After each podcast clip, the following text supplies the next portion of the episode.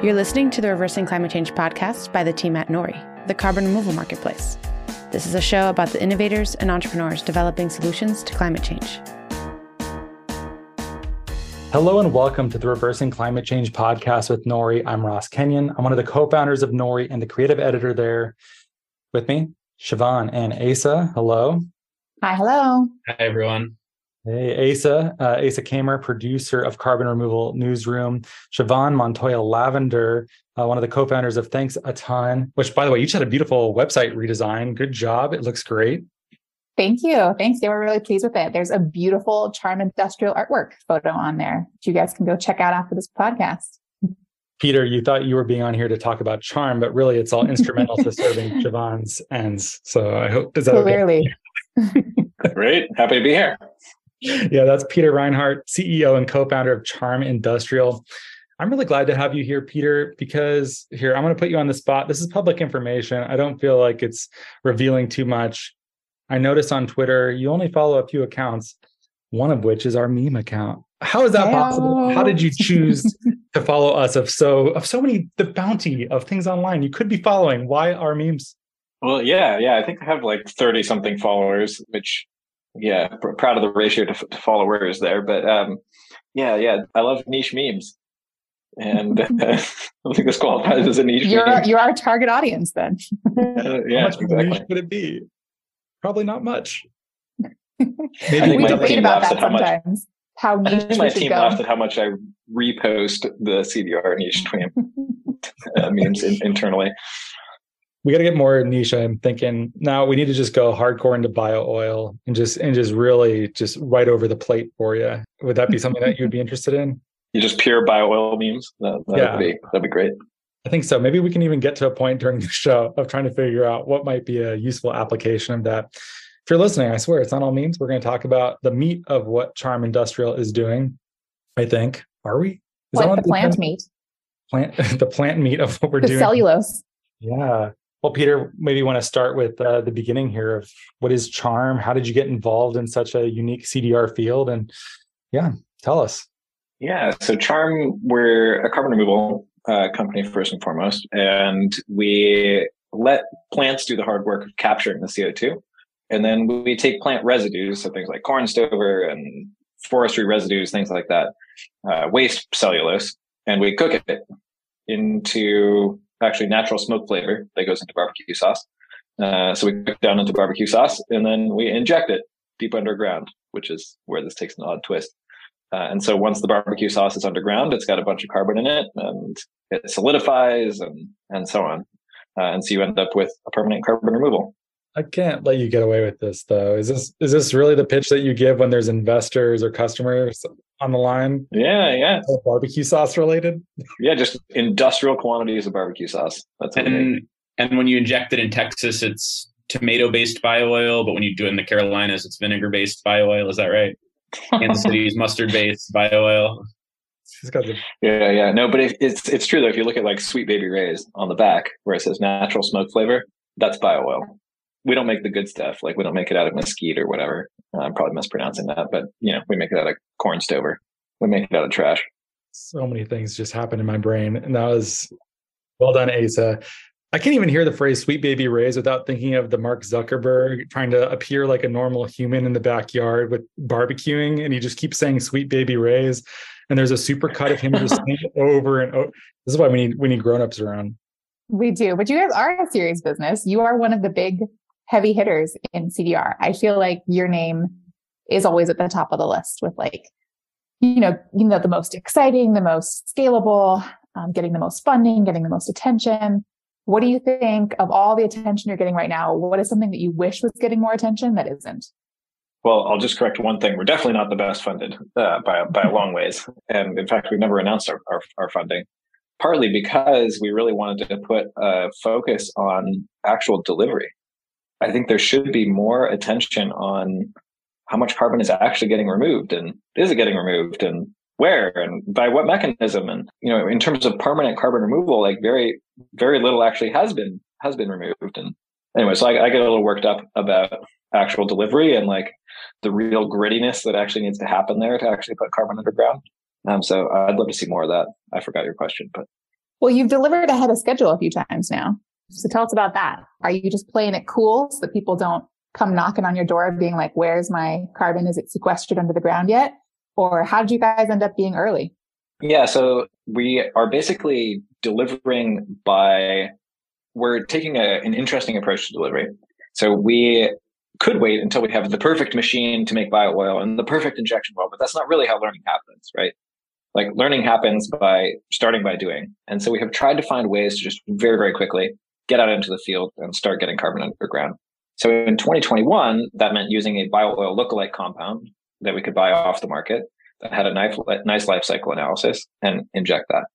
And then in 2022, we've actually switched supply chain to bio oil proper and started injecting that. So we can start learning about the subsurface of both these things. We can start learning about logistics. We can start learning about all the formation geology issues that are actually weird and unique about injecting substances like bio oil.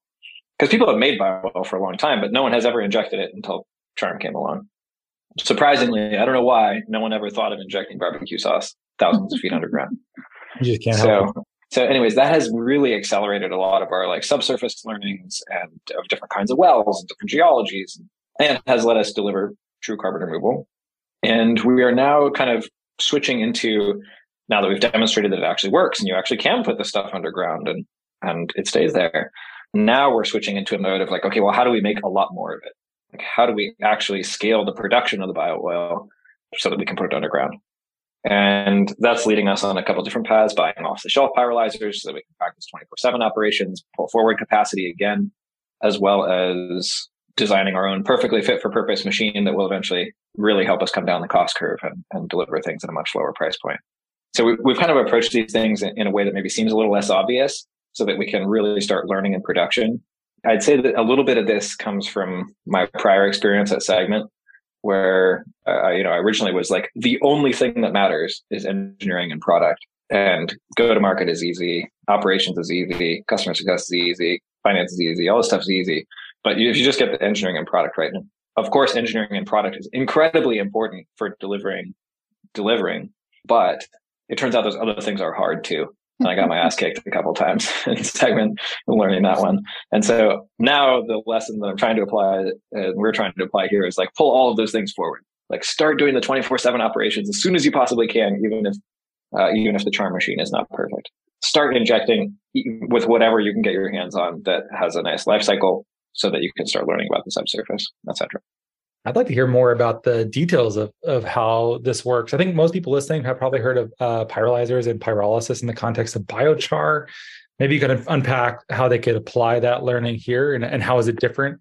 Can you walk us through a little bit of this life cycle that you allude to? Yeah, so I mean, any any pyrolysis system works basically similarly. You put in a biomass-based feedstock, so it could be wood or agricultural residues, and you heat it up to a couple hundred degrees Celsius. And when you do that, you're going to get two things out. Basically, you're going to get a liquid bio oil component, could be a vapor, and a solid char component. And the proportion of those two depends. If you heat it significantly, if you heat it very quickly, you get more liquid yield. And if you heat it more slowly, you'll sort of bake off the liquid and you'll get much more solid, solid char yield.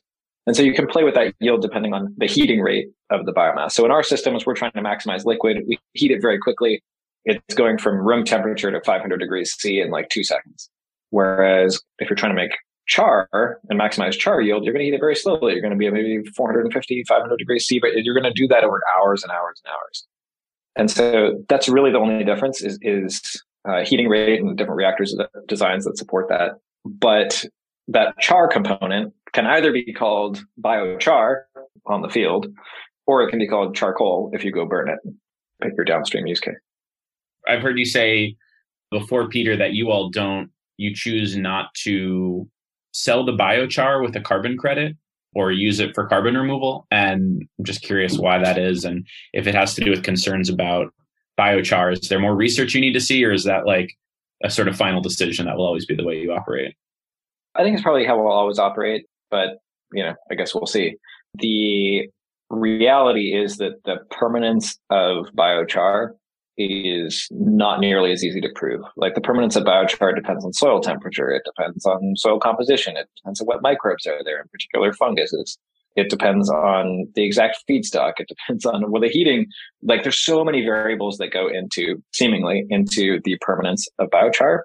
Plus, you're leaving it at the surface where the, it's like uncertain even what happens at the surface. There's a lot more processes going on. You have erosion. You have all of these weathering processes that make it hard to really know what will happen a long time in the future. Whereas bio oil being deep, deep, deep in the subsurface where things change very, very, very slowly. And there's not a lot of fast processes. We can make stronger guarantees about the permanence. And so we only want to sell at the extreme end of permanence.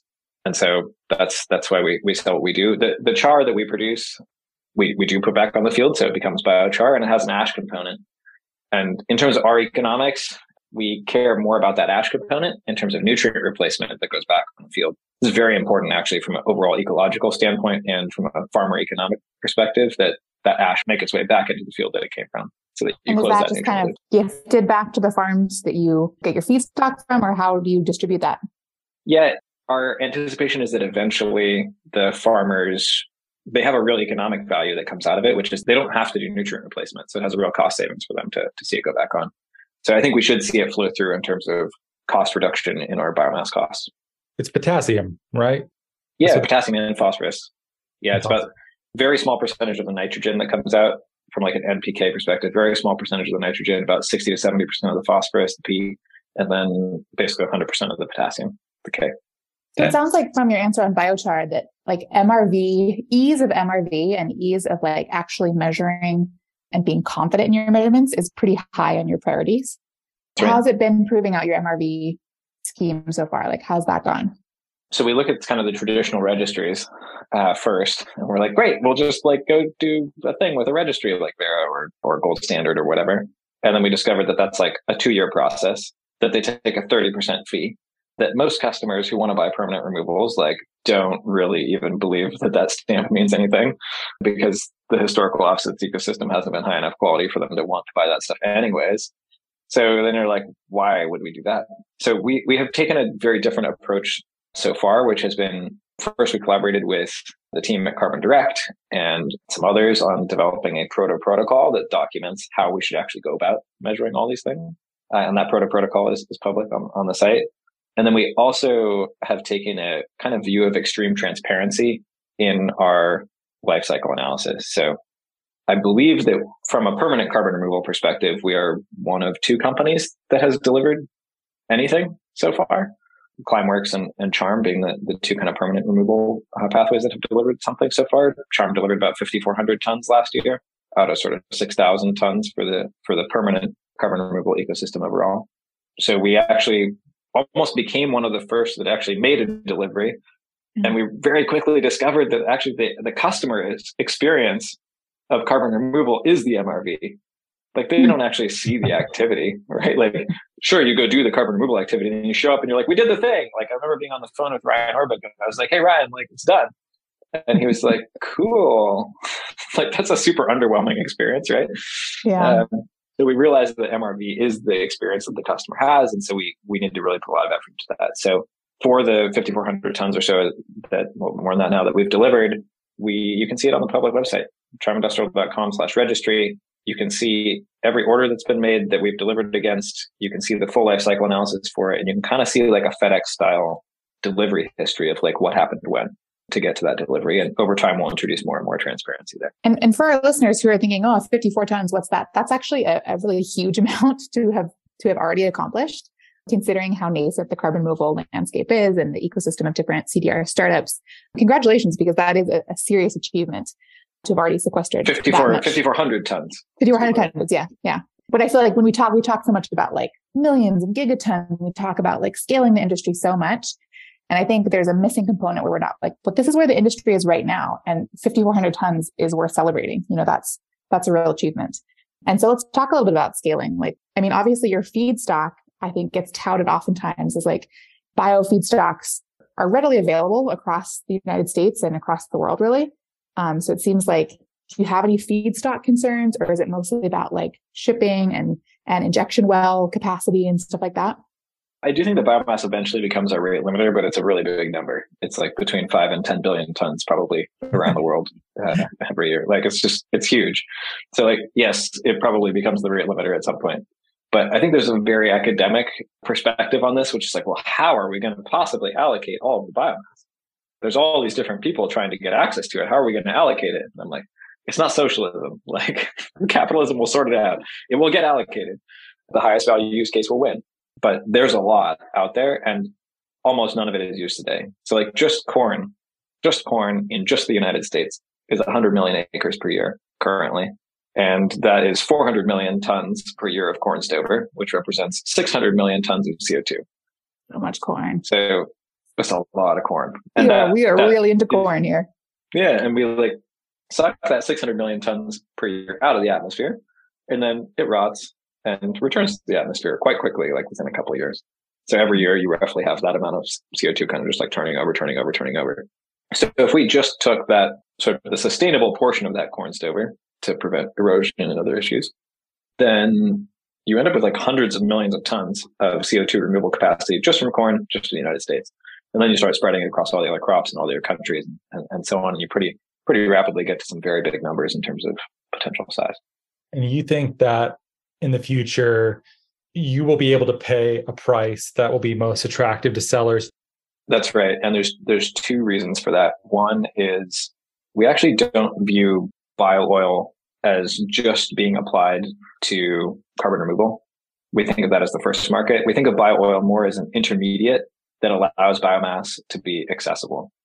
So people don't really think about this, but if you if you actually look at how is biomass distributed, it's actually very diffuse. Like on an entire acre, there might be two tons that you can remove from it. Like that's like nothing. That's like pixie dust sprinkled on a field. Like it's not much there.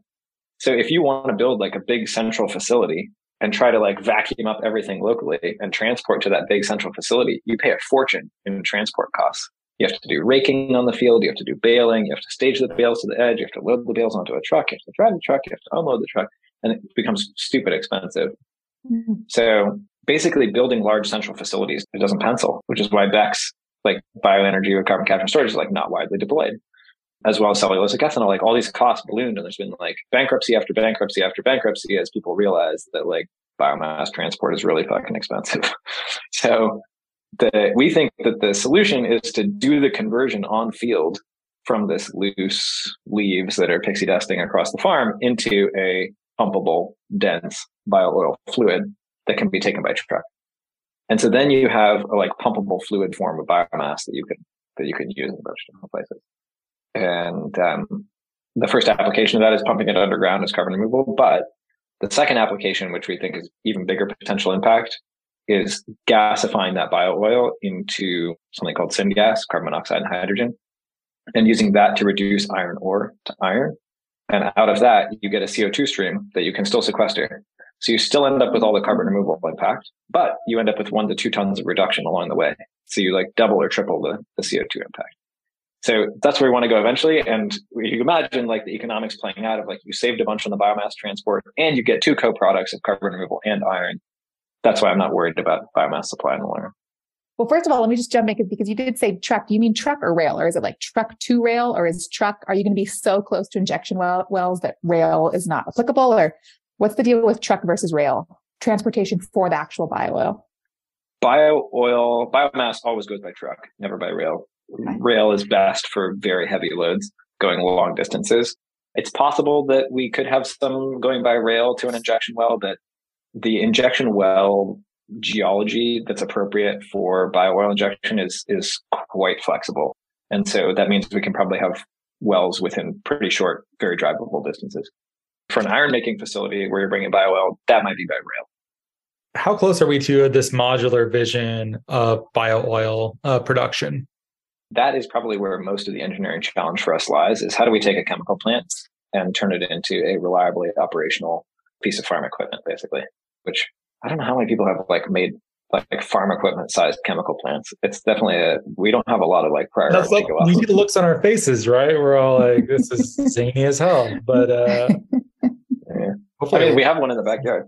yeah. So that obviously that's like a very early prototype. I imagine it was okay. quite expensive. Although farm equipment is also like half a million up for many of these units anyway. So I don't know if you're able to get it within a ballpark of a combine, but is that kind of the goal? Yeah, yeah. The current machine, I mean, we're pretty open about this stuff. Like the current machine is about two million bucks.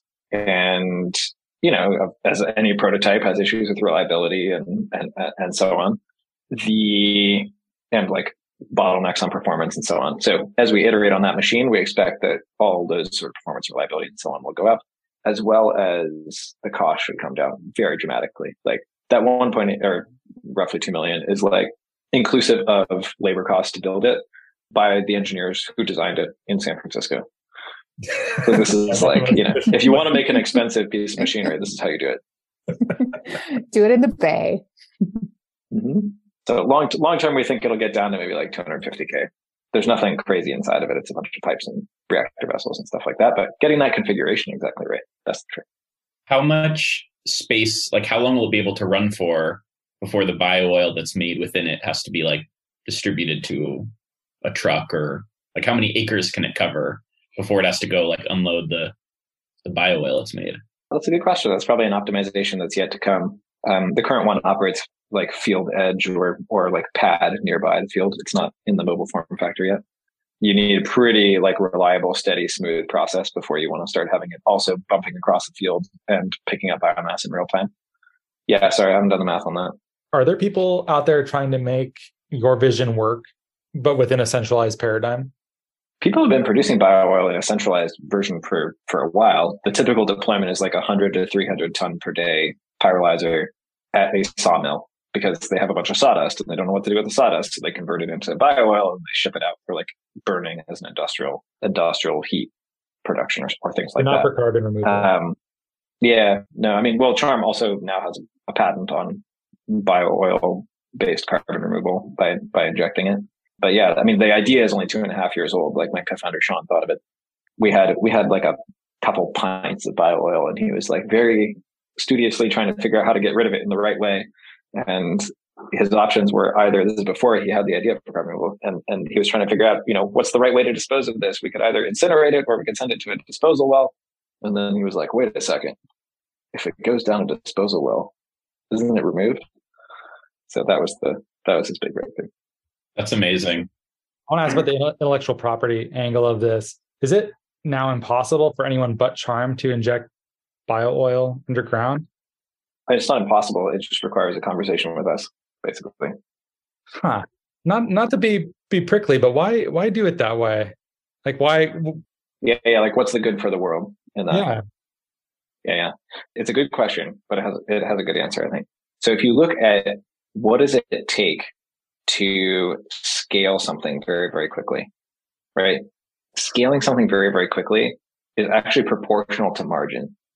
So if you have a fast payback period on a machine or you have a fast payback period on a thing, you can pay off the equipment faster, which means that you can recycle the capital into building and deploying a new one.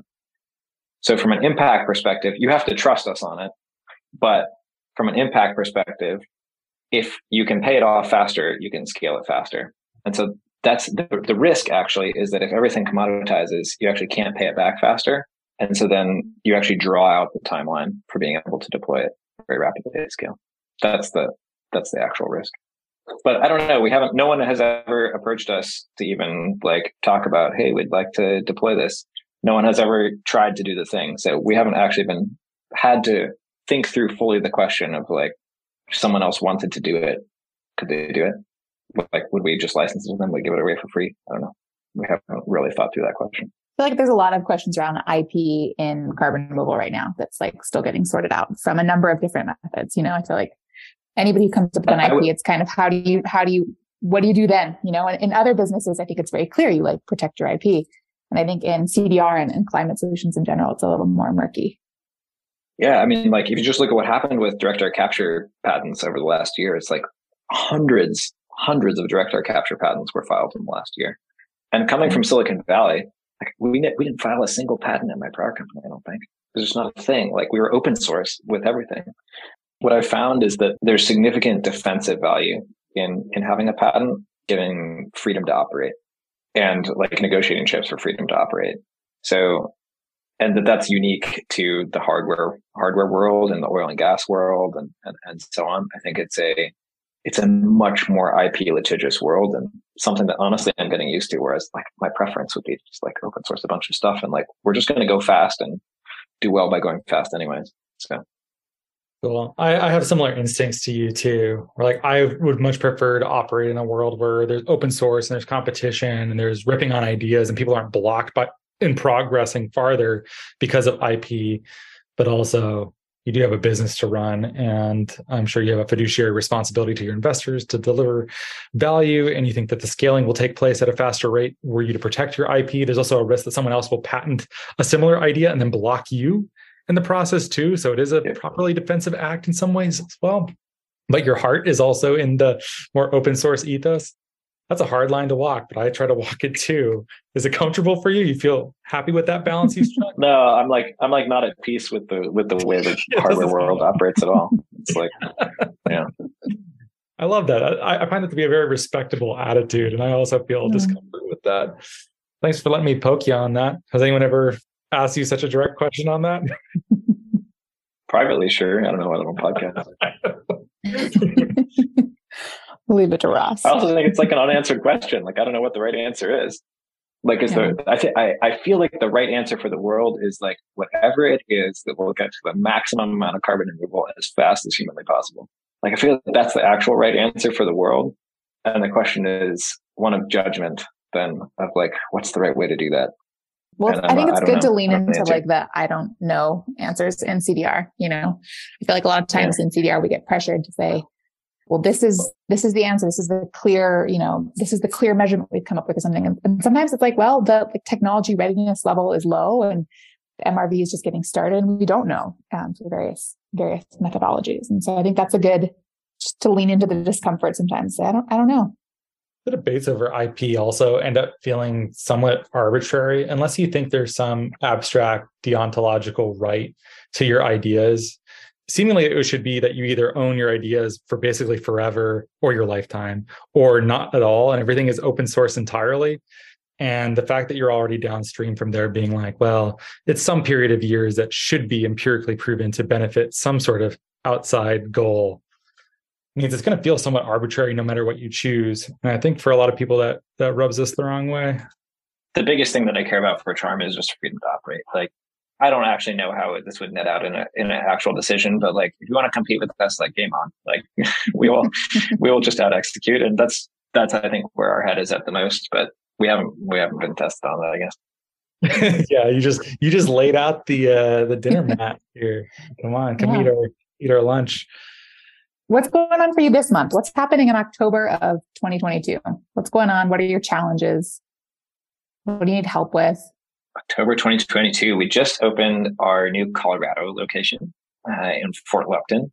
And we have a couple people that will be moving into that office from our leadership team, uh, new head of finance and head of our gasification team. So we're just spinning up that office. We need to hire field engineers and field operations and site operations. We're going to have a lot of activity there pretty soon. We're going to be basing our biomass engineering team, so processing biomass, picking it up off the field, as well as gasification, so the, the iron making uh, work stream. It's going to be based based there, as well as a bunch of like testing testing of of pyrolysis. So we're super excited about that. But that's a that's a big area of growth for us. It's it's it's like a thirty thousand square foot warehouse with a couple acres outside for testing. How how did we go not circle back to the gasification question because you laid that all out for us. We're, you should have seen all of our faces on this call let's circle back and tell us a little bit more about your plans for this gasification project and even doing like even maybe doing some capture and injection and like tell us more. Yeah the i mean again the like model here is do co-products where you co-produce iron and carbon removal. We are basically in a phase where we're doing a bunch of r&d on that on that core process. We've we've demonstrated to our own comfort uh, to know that it will it, it will work but like dialing in that process such that we can start doing incremental scale ups is of the gasification system is basically where we're at from an engineering perspective. Our goal is to get as fast as humanly possible to like a you know million ton per year iron making facility, but that's a long ways out. You know, wow. like, I mean, that's a million ton per year iron making facility is a small one, uh, which is you know bananas. U.S. U.S. national steel production is like 80 million tons a year. 30 million of that is virgin iron. So like iron that is from ore. Yeah. And that 30 million tons would require 25 million tons of bio oil uh, to produce, uh, which is like 50 million tons of biomass, which, you know, is like whatever, 25% of, of the corn stover that's sustainably sourceable. Yeah, about 25%. So like it's very doable. Like we could just produce all of our iron domestically with, with corn stalks, but uh, actually getting to deploying that first plant, you kind of work back to the Gantt chart of like, you know, say we want to deploy by the end of the decade as like an arbitrary goal. Like, shit, we're kind of late, you know? so the, deploying one of these things is a long, uh, a long road that we're getting started on in parallel to building the bio oil production capacity. Do you think among the more durable forms of carbon removal, bio oil is going to be the most favored in either the short, medium, or long term relative to DAC or mineralization or something else? Uh, we're going to need them all. And I think that's very clearly illustrated by just like if you look at the natural caps, direct air capture is unique in that it's almost arbitrarily scalable, right? Like, sure, it relies on renewable energy, which is somewhat capped. It relies on maybe like steel to build some of these things, but it, in some ways, it's like it's a backstop in that you can theoretically build arbitrary amounts of it. Most of the others have caps that are in like natural systems that just like exist at some scale, like biomass turnover, like uh, there's just X amount of biomass. And it can be maybe a very meaningful chunk, maybe even, maybe even the majority, but it probably can't do it all since we're probably going to need 10 to 20 billion tons and maybe we can do five to 10. And so regardless, you're going to need all these others. You're going to need ocean alkalinity enhancement. You're going to need enhanced weathering. You're going to need biochar going to soil, even if it's, even if it's more temporary. You're going to need so on and so forth. And if you stack up all those natural solutions, there's still good, probably going to be a chunk that needs the backstop of, of direct air capture. So I don't know how those dynamics are going to play out in terms of timing, but I think the end state is going to involve actually a bunch of different technologies. It's a good answer. Was it coincidence that you ended up in bio oil? It sounds like your co-founder just had like a nutty idea. Is there an alternate reality where that didn't happen and you're working somewhere else in carbon removal? Possible. I think we were really aiming at industrial decarbonization. We were really aiming at decarbonizing iron making and ammonia production and, and all these other chemicals because there's just like very little, very little going on there. Yeah. Which is actually quite scary. And, and that's why we, that's why we got into that originally it was like, okay, well, how do we make syngas? Syngas is the basis of a lot of these industrial processes. Like, how do we make syngas, carbon monoxide and hydrogen from something renewable? And biomass is a pretty compelling source for that. So that was what led us to biomass gasification originally. And with biomass gasification, we eventually, after two years, ran into the problem that like it doesn't work to transport the biomass economically. And then had our first kind of big, oh shit moment. Maybe this doesn't work. And then my co-founder Sean had his first insight, which was, let's not transport the biomass. Let's transport this bio oil stuff. And that was the first breakthrough. And we were like, great, this works at scale now. Like economically, this is awesome.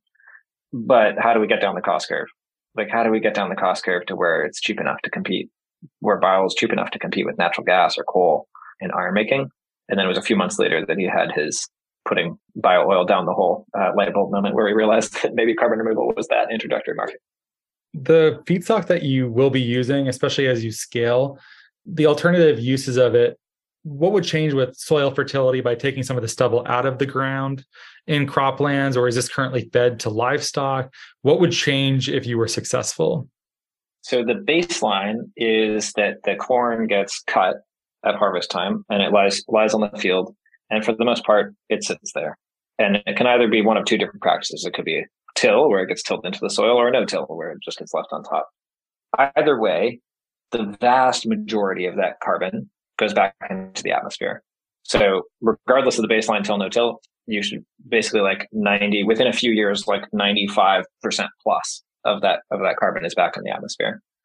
And whether that carbon lands in the topsoil or subsoil is somewhat modulated by till no till, but uh, some of the most recent data that I've seen suggests that actually the total net carbon deposited doesn't really matter. It actually doesn't actually differ really that much between the two. You have a bunch of other effects beyond carbon in terms of like NPK nutrients, so nitrogen, phosphorus, potassium, other micronutrients, and you also have erosion. So no-till is very important in that it protects the soil from erosion. So that's kind of the baseline. If we run our mature process through this, where we are picking up a portion of the corn stover, not all of it, but a portion, call it 50 to 70%, depending on the situation, we're actually leaving enough corn stover there to protect the soil from erosion and ensure kind of like the microbe health and, and stuff like that. And out the back end of the process is coming the biochar with ash. So all those nutrients and micronutrients, the NPK and micronutrients are going back into the soil via like anhydrous shank, for example. So they get under the soil where they'll actually be retained. So in that loop, you're basically the only thing that's really leaving is the carbon that would have rotted and left anyways, and some nitrogen, which has to be replaced.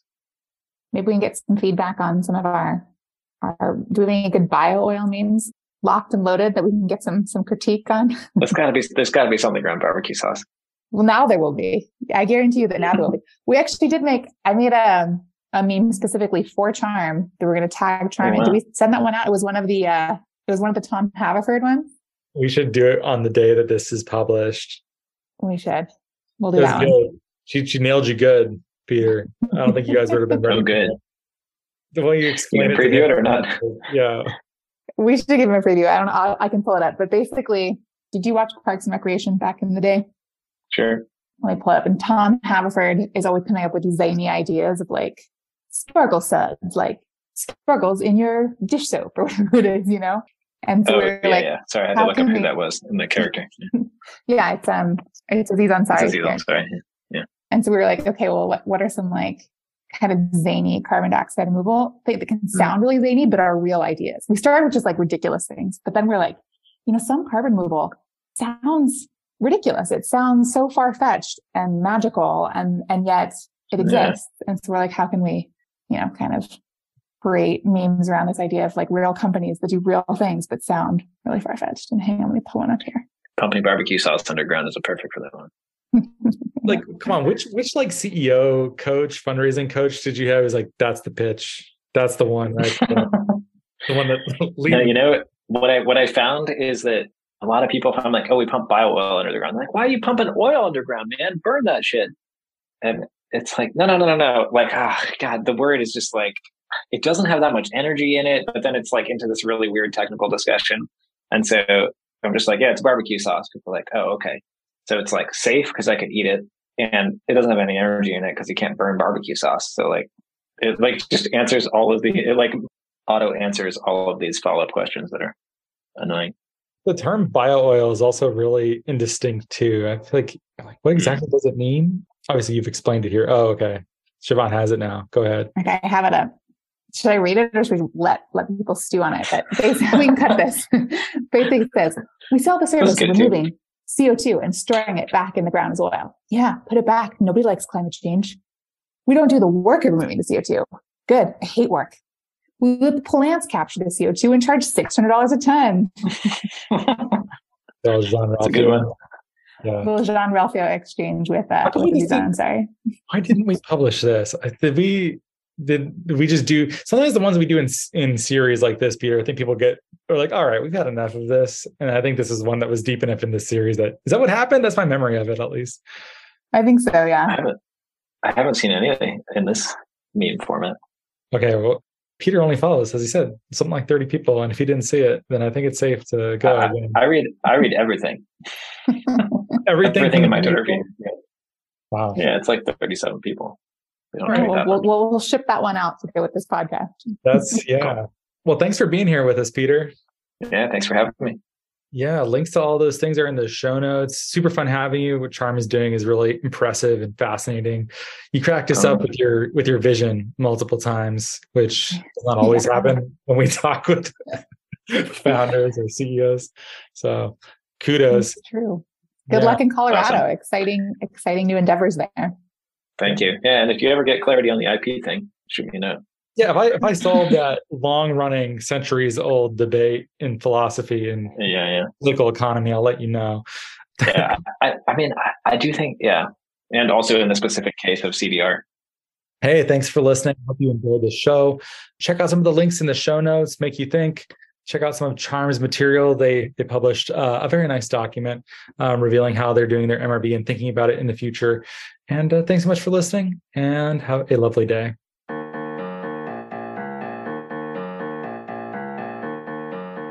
Thank you so much for listening. If you could please subscribe and give us a great rating and review on Apple Podcasts or a rating on Spotify, that'd be much appreciated.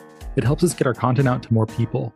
You can sign up for our newsletter at nori.com, follow us on social media, and we will catch you next time.